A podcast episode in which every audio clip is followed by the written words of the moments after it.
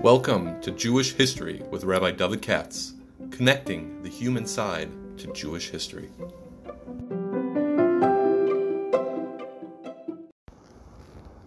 For sponsorship opportunities or to support this podcast, please visit our donate page at www.support.rabbidavidkatz.com.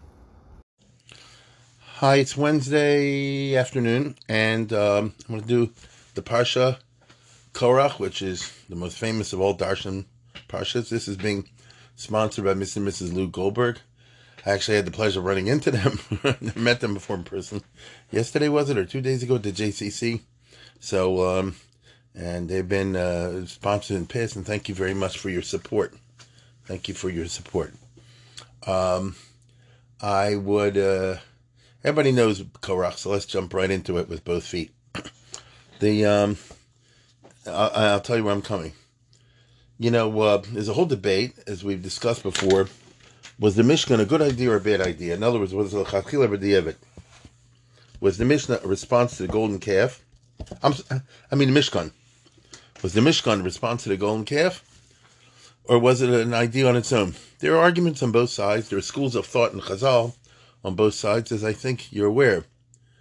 Um, you know, one way of reading is it's only the only one in Mishkan after the Egel Hazahav as a sort of a, you know, a, a counter to it. Um, the other one is no, the Mishkan represents a sublime idea. I was, uh, believe me, if uh, if you go by uh, what I was saying yesterday, the uh, Bonum, the Ramak, uh, Cordovero, and the others, there are whole departments in heaven called Mishkans. Actually, it's in the Gemara, Chagiga.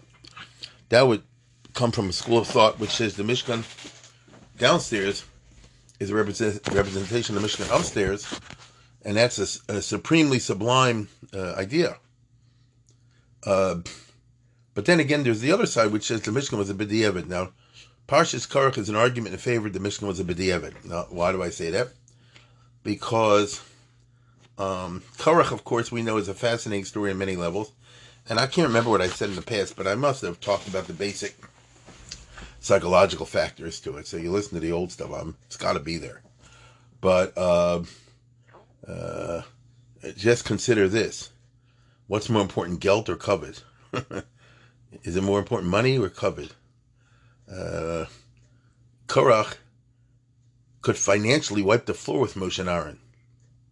He's supposed to be vastly wealthy. Moshe Rabbeinu was not particularly wealthy. Aaron was not particularly wealthy, right? Korach was. However, he got the stories how he got the money. We'll never know. I mean, it's possible he found these Eitzris, like the Meadow says. It's also possible he was a very good wheeler and dealer. As is going to happen among 600,000 Jews, you'll find a couple of Kairachs. And when everybody left Egypt, ungeshed up with Geld, you know, by the time the process was over, Kairach had the money. You know, he sold them all a lot of swampland, you know, futures in uh, in uh, some future uh, real estate development. Vesach But um, but he ended up with the gelt. So that wasn't enough. Why didn't Korach simply say like this? I can buy and sell Moshe and Aaron a hundred times, which was true.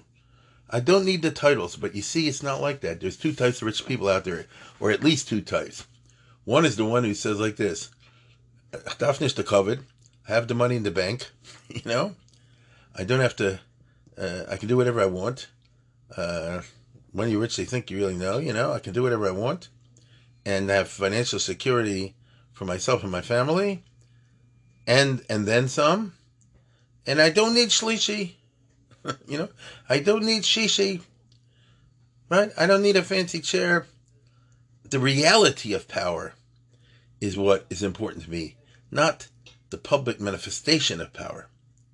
But then you got the other kind of richy rich person who said like this. What's the point of the gelt if you don't get the koved? right? I want a shtickle koved. In fact, I want more than a shtickle. I want a big klubsha, you know? And obviously that's what Korach was. Because money he had, and he wasn't thinking in the following terms. I'll hold on to the money until when I get to Israel, and then give me a few years, I'll buy up the whole business, and I'll be the top dog then.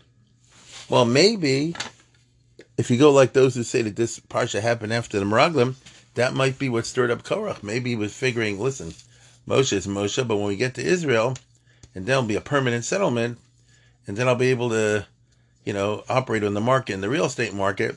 And next thing you know, I, you know, I, will own everything. Maybe not till Yovel, but you want to know something? Get to so we'll figure a way around Yovel also, and you know, get a right lawyer, get figure a way around Yovel.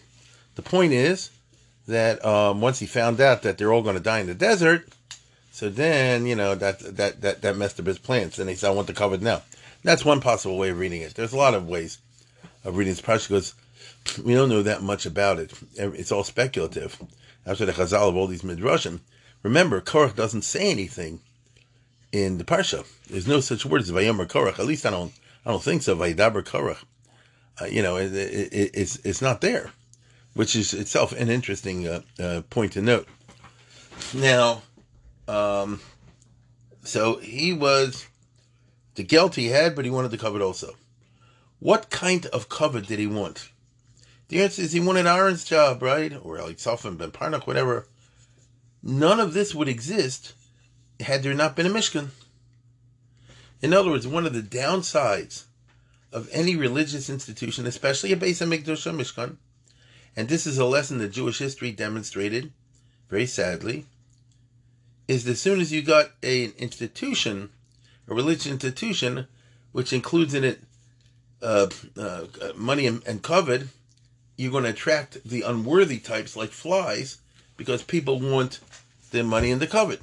I mean, that, you know, that's how they, that's how they're, you know, that's how they're operating. You understand?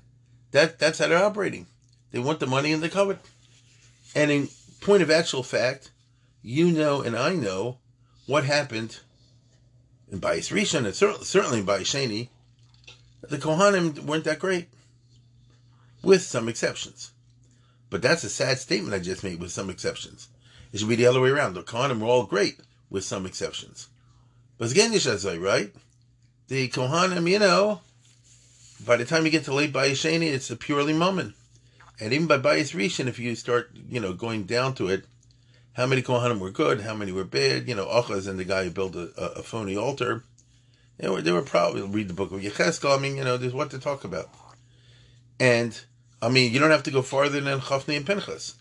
So, unfortunately, as soon as you set up a an exact, you know, a, a hierarchical structure, a ceremonial structure, and I mean that literally and in the figurative sense. The literal sense, you build a Mishkan and later base of English, and in the figurative sense that there is a pecking order, and only a Kohen can perform the avoda, and only a Levi can do this, and all that stuff. So, this attracted people wanted to koved, and that's why Korach made the whole rebellion. Right? You know, he wanted Aaron's job. So, in other words, had there not been a base of English, had there not been a Mishkan, Korach wouldn't be able to say, I want the job Aaron. There was no job like that.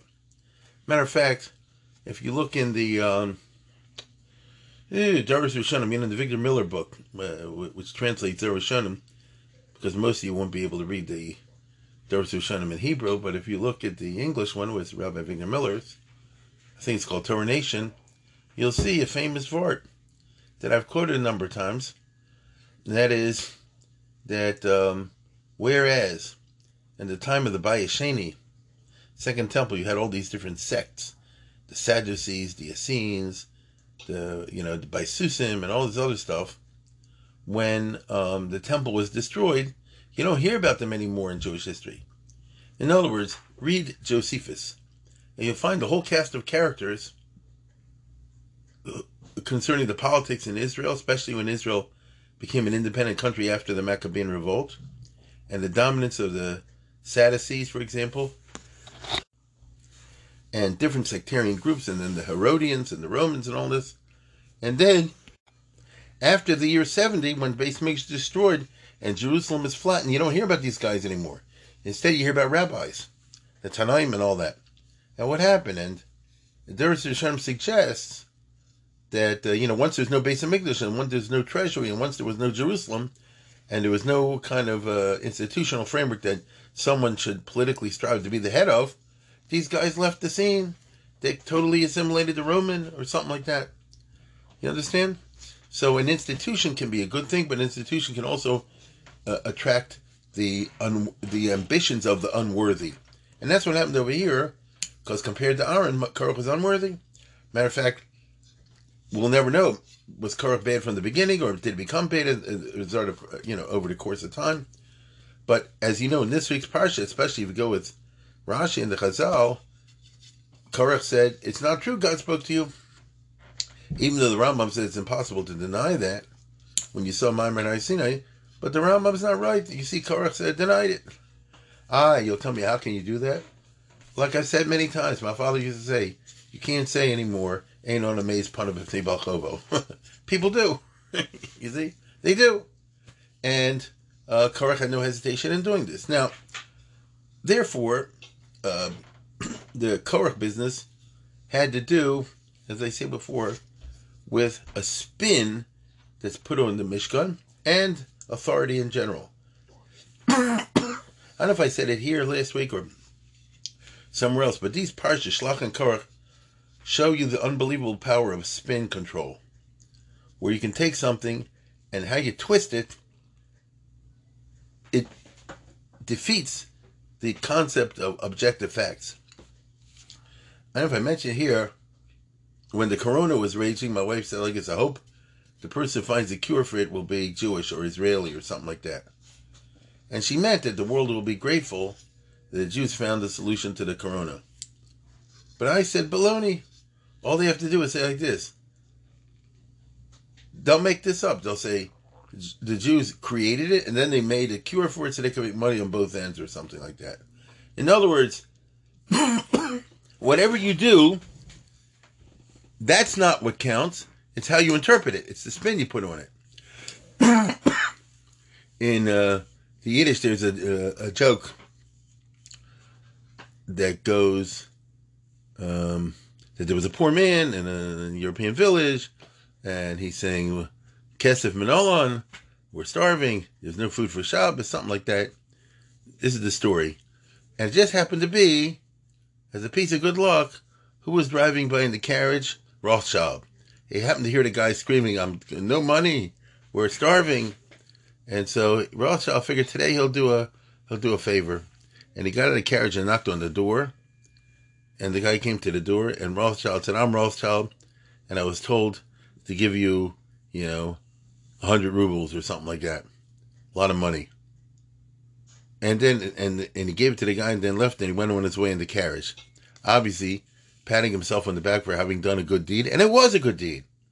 So the story is that the recipient, the balabas, took the money, and his wife says like this, this is a nice nigla.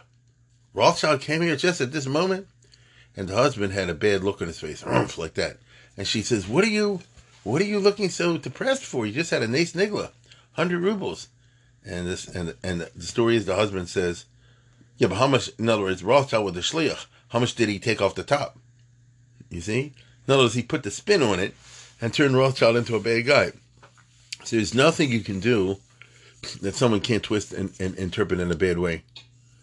And therefore, you know, Moshe Rabbeinu had a pretty good batting record. He took the Jews out of Egypt. He split the Red Sea, got the Ten Commandments. He saved them from the consequences of the golden calf. Frankly, he saved them from the consequences of the Miraglim because they're all going to get killed. But uh, no.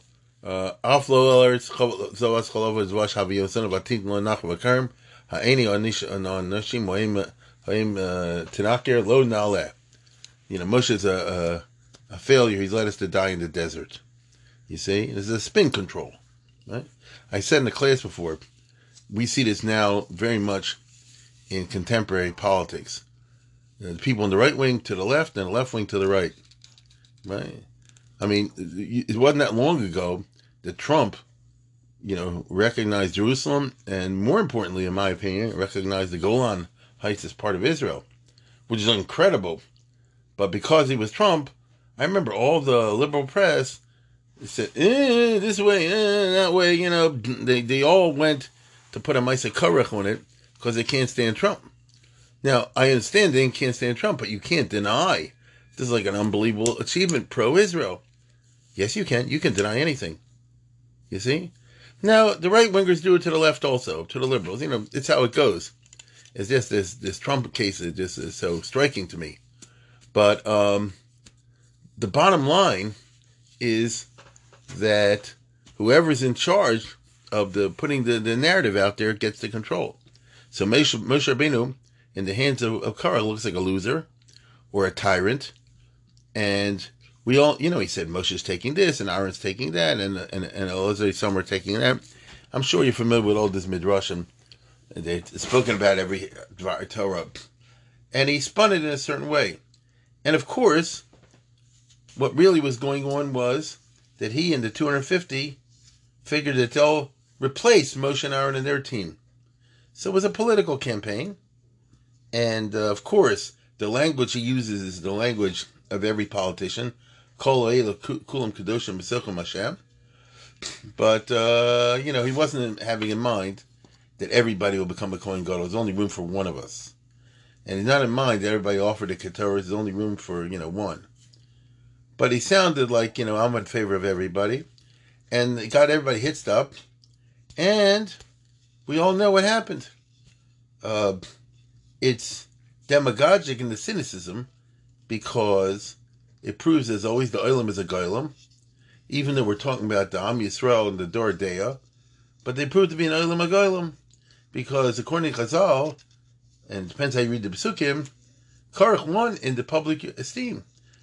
It's called Vayakel Korach is called He got everybody convinced that they should all make an uprising and depose Moses and Aaron in favor of Korach and, and Aviram and all that gang. Uh, which is quite amazing considering that Moshe and Aaron, whatever you want to say, had a track record. You know, even if you say, right, even if you go along, you say like this, Moshe stole money in the Mishkan, Moshe did this the Kriyas but he did the Mishkan, and they built the, and they did the Kriyas Yamsuf, and they got everybody out of Egypt. You understand? Even Lashitosam, Moshe had an amazing track record. What kind of track record did Korach have? He made money in the stock market. That's all. You know. You know what kind of track record did he have? Now, uh, and he had a job, you know, from the Nosei Oren, which was a very chashuv job, but it wasn't good enough for him because he wasn't satisfied being chairman of the board. He wants to be president. We, we, we know this. What's always cynical to me, you know, and, and the Torah puts it in there because it's a uh, it's a permanent feature of life. The Olam is a gun. They all went along. Notice they got all heated up, even though they weren't going to gain anything by it. You all remember that famous Medrash, again, Medrash Rabbah, why did On Ben Pelas, his wife, drug him and prevent him from going to the meeting? Because she said, You're a dummy. You were a schlepper under Moshe. You're going to be a schlepper under Korach. You're not going to get a job. Korach will get a job. The 250, some of them will get a job. You're not going to get a job. Right? So, this is just an interesting phenomenon to me. You see, even nowadays, the people will send money to political candidates who are a lot richer than themselves. When Rockefeller, when I was a kid, Rockefeller ran for pre- for president. There are people who send him money for his campaign. Let me get this straight. You're sending money to Rockefeller? Why? Chas he shouldn't spend his own money. And by the Democrats, people send money to Kennedy, JFK, and all these other type of guys, even though they're a lot richer than you are. You know, or Malcolm Forbes. It's ridiculous. But that's how politics goes. Korach is about the Aristotelian concept of the polity and the politics, and it shows you the smartness of people and the dumbness, if I can use those words.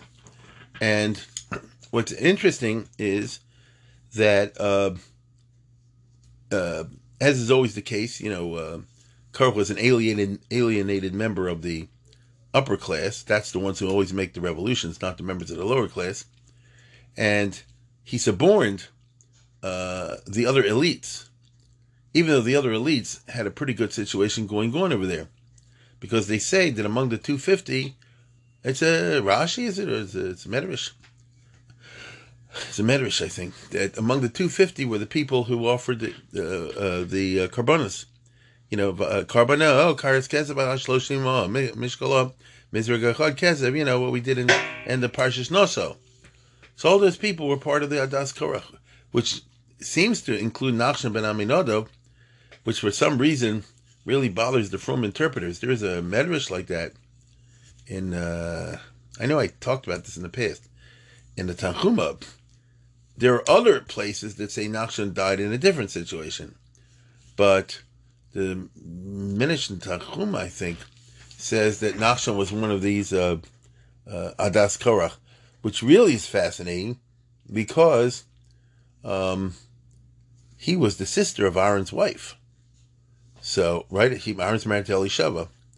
So, uh, if that's the case, um, then uh, somehow or other, Korach got even the Nachshon, who was sitting pretty. I mean, his sister was the high priest's wife, but he said, you know, um, I'll get you a job, and you'll be more chashuv than your than your sister, right?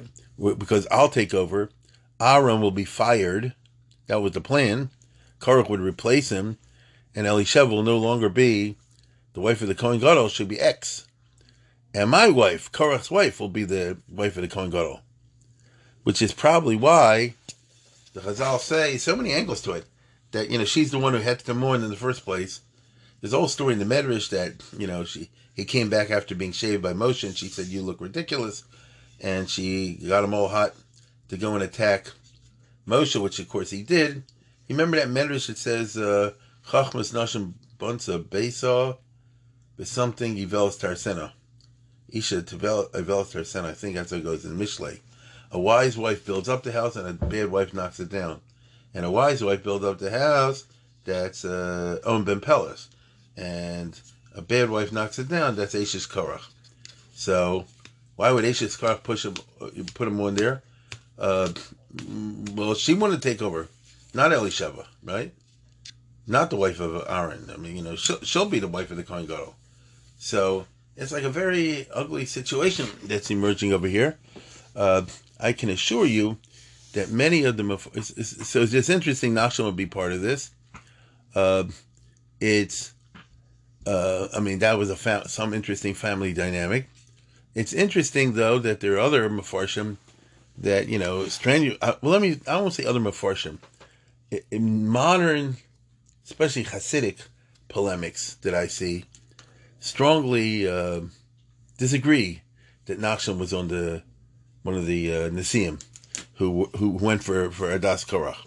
Even though the Medrash does say that Vahia Makri Vayim Rishon Nachshon Menidadav Afiyin Esimcha Tzafri Lifnei Hakadosh Baruch Hu Holchim Im Korach B'Machlakuso, but you know, um, so notice they were part of the Adas Korach, but there are ways of um, of there are sources, Shlo I think that. Uh, you know, we, we, we reject that. And it's really interesting to me. I saw in a Hasidic uh, source that he quotes, uh, really, you know, one of those things that they put out in Israel, and they quote the Meshech Chachma of all people, who takes it for granted that Chas v'Shalom Nachshon cannot be even imagined as being part of this conspiracy. I thought that's really cute. And the Meshech Chachma says, in our parsha today, that um, why did the the, the, the same figure? This is a Meshech Chachma type angle, meaning it's you know lumdus, and uh, it's based on the idea that the twelve Nesiim, um, who offered their offerings, as we all know, back in Parshas Naso. So one of the things they did, and they were bringing personal korbanos, you know, korban yachid, was to bring um, uh, Ketoris. Kavachas Asaroza Homalea Ketoris. Remember that? So, uh, as Rashi already says that you know that's an unusual Ketoris because you're not supposed to do for a Yochid, only for a for a Robin. This is the only case, and they must have figured none of an Aviu weren't able to bring a Ketoris. They died when they tried that, and we didn't. So we must be superior to them, and therefore they joined the, the rebellion. That's just a, a, a cute. That's a nice that's a nice vort, right? But he then goes on to say that um, what's the story with this medrash that says that they, um, you know, that they conspired that that the twelve uh, Nesiim, among others, conspired against them. It couldn't have been Nachshon. V'yitachin ki Nachshon lahoy becholto lasir usam. So he just assumes Nachshon must have known better, but he couldn't persuade the other 11 Nasis not to join the Korach. because the others would not pay attention to what Nachshon was saying because they say you're just Aaron's brother-in-law, therefore you're in favor of Aaron. And he's only trying to defend his brother-in-law, right? Uh, it says Aaron married Elisheva you know, to emphasize the the tie with Nachshon. So you can spin it in such a way that Nachshon did not join the rebellion of Korach. But it doesn't matter in the big picture because the, the, the rove of the Klal Yisrael did. Which is why, of course, it took the most extreme and radical measures on the part of Moshe Rabbeinu to put the thing down. I always say, you know, one thing Korach in the planning sessions, in the conspiracy sessions, did not count on is that Moshe would pull a rabbit out of a hat and say the ground will open up and swallow you all, and it will, and it did. You know, how could how could you cheshbon on that? Uh, and that you know was was how the rebellion was suppressed. It was not suppressed by appeal to reason and argument. It was not Moshe tried that it didn't work. It was not suppressed by you know negotiations. Uh, again, Moshe tried it didn't work. They say lo na'aleh. It can only be you know through um, you know violent suppression. The only thing is, it wasn't violent in the sense that um, you know Moshe led a fight against them because why not? Why didn't Moshe simply say Mila Elai? We're going to take these guys down. They're trying to interfere with me and Aaron, and Hashem is the one who appointed us, not not ourselves. And Mila Elai, who's going to join me in this fight? I mean, when Moshe wanted to, he could he could fight, right? He could fight. He get Yeshon aside. It's not what he wanted to do. And besides everything else, besides trying to avoid a civil war, Moshe didn't want people to say, as they said anyway, Atem Hamitem Hashem. Right? That you're the one who killed everybody. Kol Karev, Karev, uh, uh, uh, you know, Hashem Yumas. It's all your fault. See, even with the suppression of Korach, the spin was put that it was Moshe's fault. So you can't win against spin. You can't, you know, say, isn't it crystal clear that the fact that Moshe said the ground should swallow up, and the ground did swallow them up, doesn't that demonstrate Moshe emes or Torah emes? Nah, not really. You know, you could say it is this way, and or you can interpret it Moshe is murdering everybody, and the guy's bloodthirsty. I don't know what, they said. One thing is clear, you know, the end and the suppression of the uh, Adas Korach was not the end of the troubles of Moshe Rabbeinu. Okay, was not an end of the troubles and the people borching and complaining which is why it's always fascinating to me that after the story of Korach, you have a little bit of interruption with the Truma, you get to um, Parshas Chukas and it's over. It's over. Because you just had Paraduma and then it's 40 years later, 35, 39 years later. So we don't know what kind of junk Moshe Rabbeinu had to put up in the aftermath of the Adas Korach. That people complain against him, not complain, that's the reason why, in my opinion, the Chazal makes such a big deal of saying B'nai Korach Mesu, and they say Moshe Emes v'Teras Emes and all that stuff, because the Chazal are trying to say that, you know, the, the, the rebellion of Korach was put to bed. It stopped with the, uh, you know, crushing of, of, of, of, I mean, the swallowing up of Korach Badoso. Um, okay, you know, could be. But, uh, you know, I wonder I wonder. Uh, they they don't want to say, you know, that the Korach business went on and on and on. Um, and indeed, as I pointed out in the past, the Bnei Korach, the ones who survive, become one of the most important tribes in Israel among the Levis. They compose X number of Tehillim, as we know. Uh, a lot of those Tehillim are very Korach oriented, like don't count on your money, Psalm 49 that we say to Shiva House, you know, Al ki arbeish, you know, ki behon beso, with ki lo b'mosa ikach right? Well, it's not exactly true. Korach took it all with him, but Moshe ikach The his he was the the millionaire's dream. They buried him with a with a Brink, Brinks truck. You know, he it says all of his goodies went with him down into the hole. Didn't do him any good, but you know, he he really died the death of the uh, of the millionaire, which means he he took it with him. right now, what are you going to do with it? But uh, but nevertheless, you know, nevertheless, the story of Korach, they say Bnei Korach lo mesu, means, among other things, you know, I mean, the, the word descendants of Korach who lived on and on, but Bnei Korach lo mesu, the dynamics, the political dynamics of Korach never die because they're part of the existential political entity.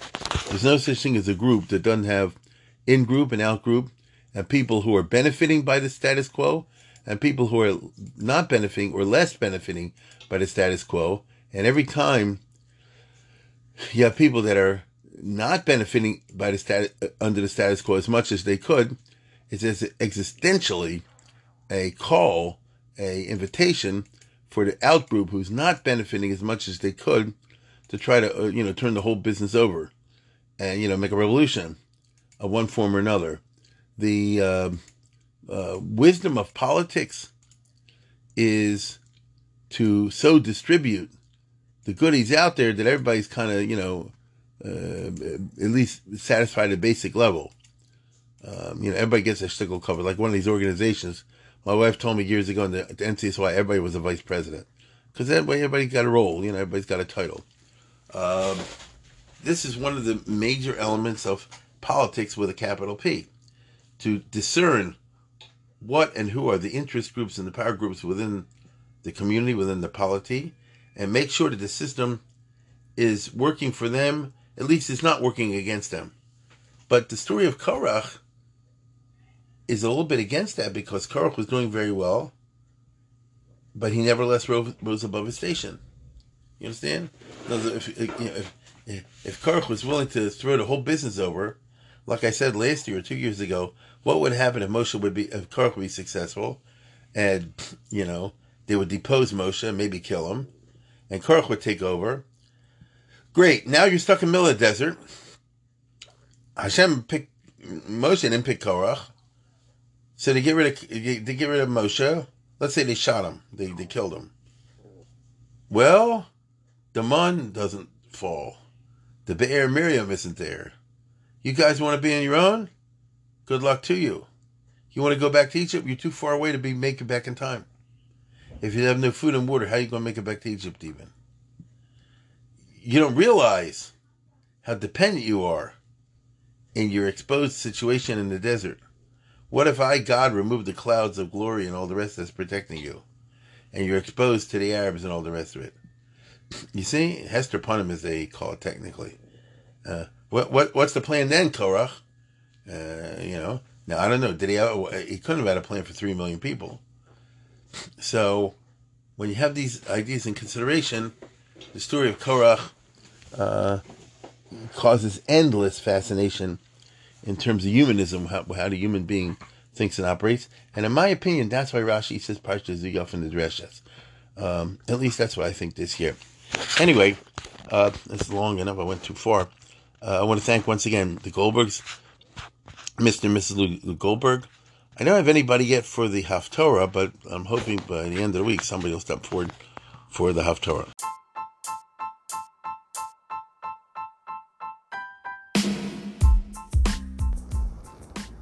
For sponsorship opportunities or to support this podcast, please visit our donate page at www.support.rabbidavidkatz.com.